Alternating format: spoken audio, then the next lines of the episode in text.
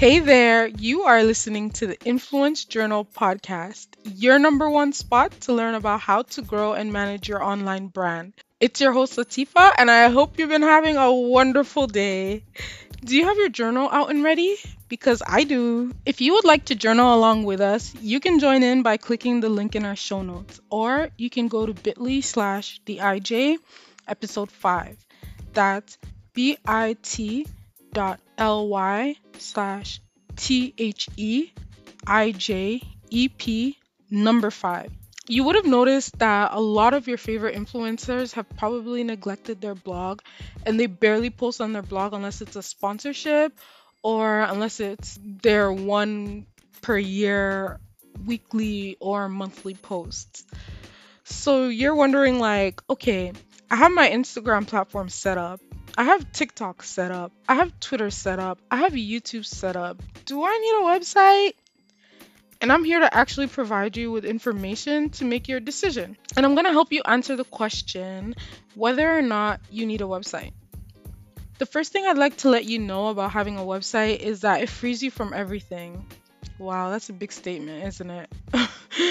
By that, I mean you can make your own rules, you can have control over what you post, you have control over how you post, you have control over your content. When your website goes down, you're responsible for it.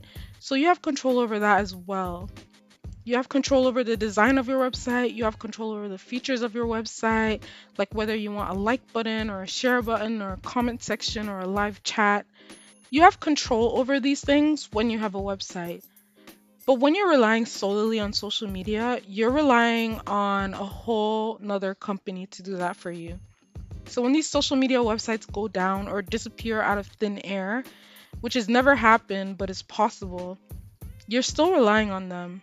So however long it takes them to get their website back up is not in your control. But when you have your own website, it's your personal platform and you are in control. You can post whatever you want, whenever you want. You can make the rules for your own platform.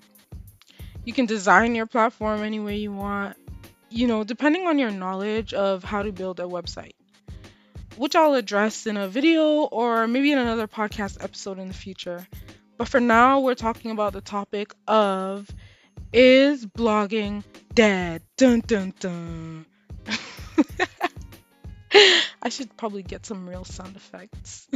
when you blog, you're giving people information on something you're knowledgeable on, or even if it's about your daily life, like vlog style, you can do reviews, you can blog about so many things.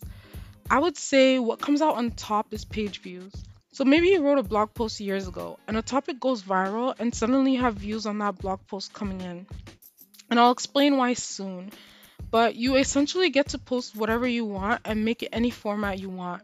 You can be creative with it, you can post your YouTube videos on there, and you can post other media on there if you want to. But a perfect thing to remember is that a website is your own platform, so you have control over it. And you can also build an email list off of it, which is another platform, and it's you getting to have that direct contact with your audience without having a middleman, which could be considered social media websites that you use. Another reason why it may be good to start your website even when you feel like there's no benefit right now is Google. You've probably heard about SEO and it sounds like a buzzword now, but I'll break it down briefly to you. When you write a blog post, let's use a review as an example. It can be on a beauty product or anything that you like to write reviews on. Like, for example, I like to Google recipes and I Google recipes a lot. Or sometimes I make Google reviews for skincare products and not only will YouTube videos pop up, but also blog posts will pop up too, or web pages. And depending on what I look for, because I'm black, I look for other black influencers who have reviewed certain beauty products. And you know, I go, I click on the links on their blog and I skim through everything until I find one blog post that really resonates with me. So when I do that, I'm essentially looking at like three to five blog posts on a blogger's webpage and I know this is common and you've probably done this too. But having a blog, you're building your portfolio and you're building your credibility. Because if it's not now, then later down the line, if you are consistent and you make one blog post a week, when you look at probability, at least some of your blog posts will somewhat have many views. I don't want to say viral because the definition of viral is different now, but it will have many views. At least one of your blog posts. If you're consistent for, you know, a whole year, definitely. You know, if not this year, the next year, or in five years, you'll always have views especially if you're writing about a trending topic that's not too saturated. Blogging can provide you with so many opportunities. You probably think blogging is dead because you don't read that many blog posts anymore, not really knowing that you probably do. Especially when you search for how-tos and recipes and reviews on Google. I know when whenever I'm dreaming of a new holiday destination, I Google it and when you click if you're not clicking on one of those travel travel companies or travel agencies, then you're clicking on a blog post of somebody going to these places. If you don't land on a store, then you're landing on a website or a blog.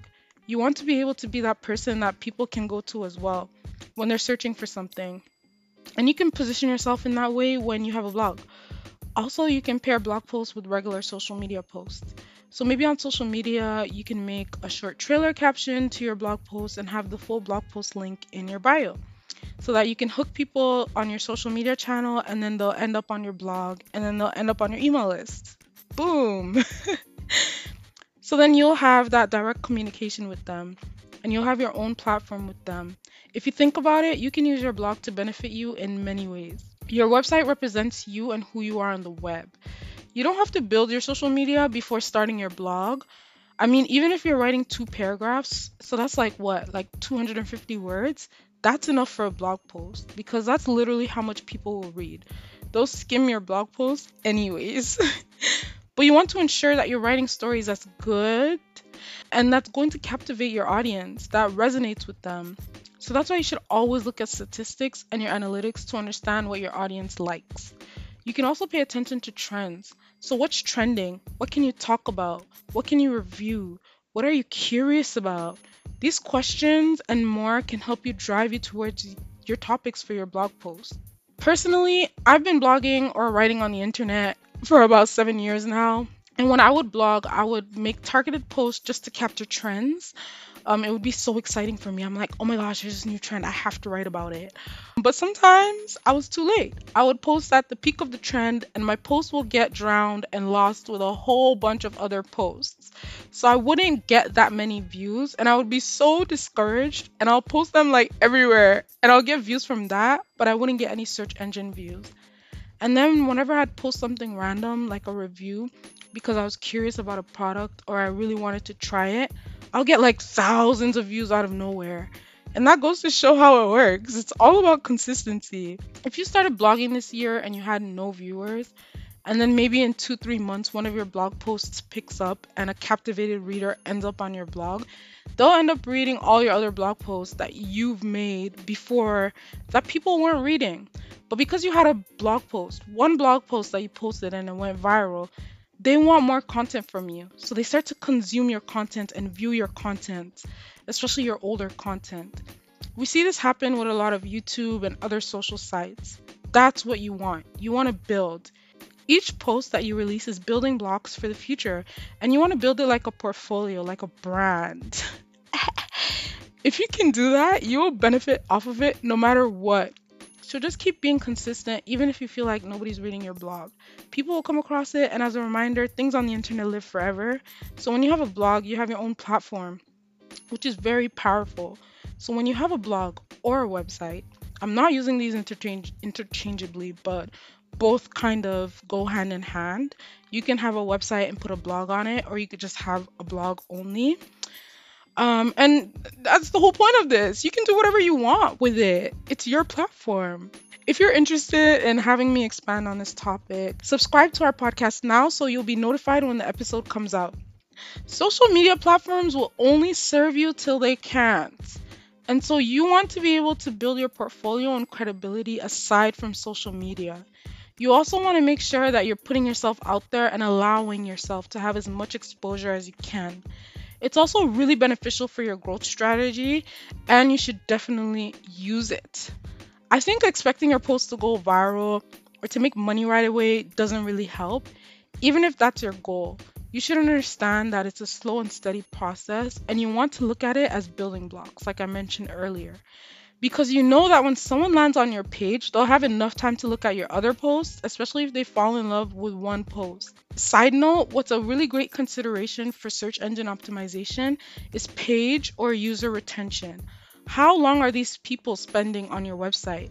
If they entered your website through a post that's a review or talking about something that you like or that you're an expert in, and they end up continuing to click on that topic, you know, Google is tracking that and because of that, Google will rank your site higher in the search engine results. Obviously, there are other considerations for this, so watch out for our SEO 101 episode coming soon. You want that. Subscribe. You also want to make sure that you are putting out quality content that's helpful and is easy to read because people skim over and most people don't read, let's be honest. When you can design a blog post that is easy to read and understand at first glance, then you'll attract people to continue reading. You know what? I have another podcast episode about designing an ideal blog post, so stay tuned for that as well. Blogging can increase your growth and credibility as an influencer. So, is blogging dead? Should you make a blog or should you continue to blog? These are questions meant for your journal. Well, that's all for today. I hope this episode was helpful and I can't wait to provide you with more value in upcoming episodes. Please don't forget to subscribe and follow us on social media, okay? All right, signing out.